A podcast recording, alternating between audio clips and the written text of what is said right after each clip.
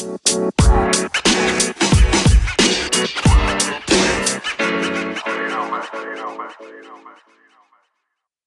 everybody. Welcome to Claydon's HSC Business. Today, we'll be looking at the role of marketing. So, what I'll be doing, I'll be going through all of the syllabus dot points, hopefully, giving you a better understanding of the syllabus. And after each syllabus dot point, you will hear this noise. So, it's really important that you understand the main aspects of marketing, and particularly the actual syllabus dot points, because as you'll notice in the exam, these do come up a lot. So, it's really important to understand the wording of them. So, what marketing is, it's the process of developing a product and implementing a series of strategies which are aimed at promoting, pricing, distributing a product to a customer. It's the role of marketing to develop and implement strategies that generate the revenue and sales. And what marketing involves is generally researching the changing nature of consumers' tastes and what they like and what they don't like. Strategic role of marketing goods and services. So, as part of the strategic role of marketing, it comes into five aspects, which are choice, standard of living, employment, brand awareness. And the key for all of these aspects is to increase market share. Choice. So, businesses compete to attract customers to purchase their products. The way they need to do this is through differentiating their products from any other similar products in the marketplace. So, what a business must do is consider how to make its product or service different from the others. That could be features, pricing strategies, or promotional activities. And as part of that, that could include price, product loyalty, reputation, consumer loyalty. And what marketing does, that actually provides consumers with choice. An example would be is Apple is a consumer electronics company that's highly regarded as a market leader. The reputation of Apple products is outstanding, and as a result, those customers who place emphasis on innovative consumer technologies when they decide what to purchase consider the huge range of Apple products.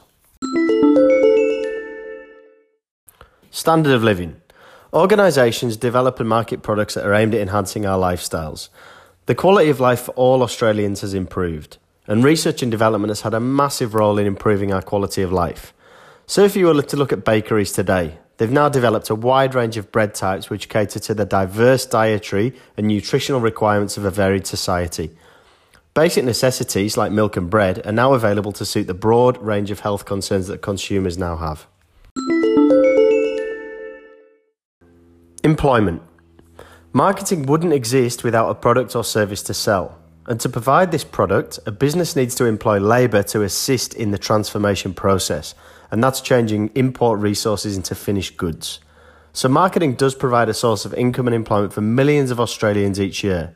And with that income, they can purchase the goods and services that satisfies the needs and wants of consumers. Brand awareness. A fundamental goal of any marketing campaign is to increase a brand's visibility within the commercial environment. If you've got strong brand awareness, it allows a product to remain in the mind of consumers. Brand awareness is often achieved through strong and effective marketing campaigns. Increasing market share. So, market share is the percentage of total sales a business has compared with its competitors in a particular market. By achieving this objective, it allows the business to become stronger and more consumer aware in the marketplace. So, an example of, say, Coles supermarkets that effectively used a simple slogan down, down, prices are down Coles used There's No Freshness Like Coles Freshness, Australia's fresh food people. So the purpose of that was to promote the grocery store in direct competition with its competitors. Interdependence with other key business functions. So, if a business is successful, it incorporates many features. The main ones are strong profitability, good brand awareness, and high employee satisfaction. Each function must work effectively with other functions to ensure the goals are achieved. So, the operations function refers to a physical production of a good or service. In the case of manufacturing, inputs are combined to process or transform them into a finished product. How is operations related to marketing?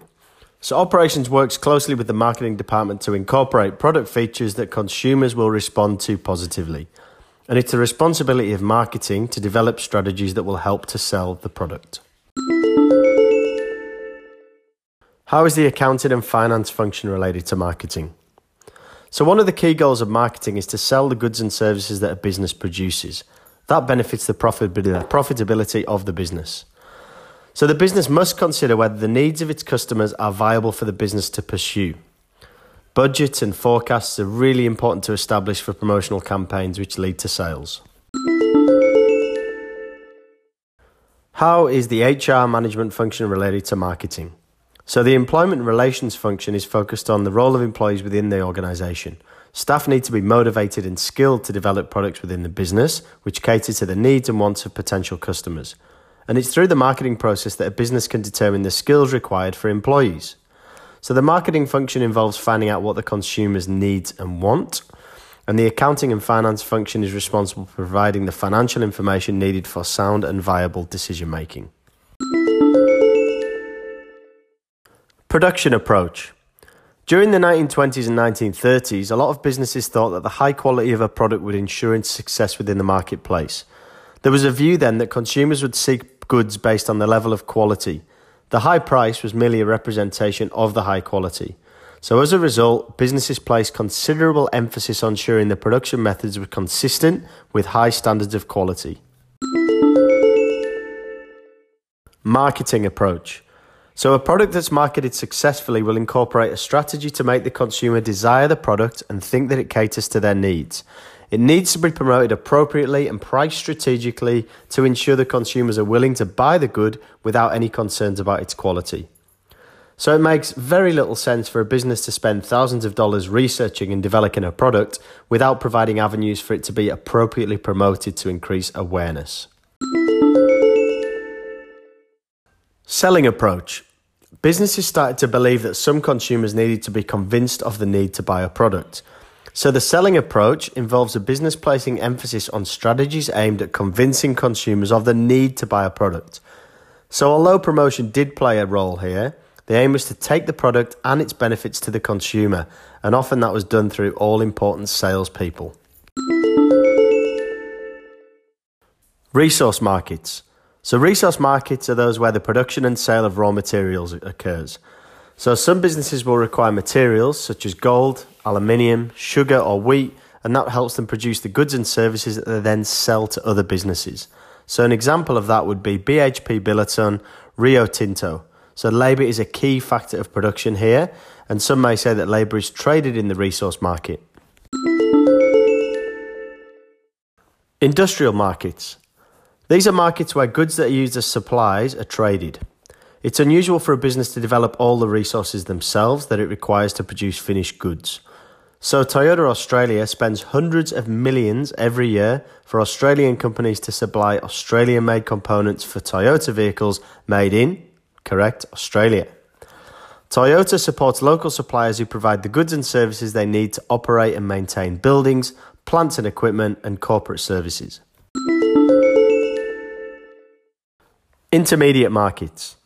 So these are commonly referred as wholesalers. They sell products to retail businesses that have been produced by other organisations.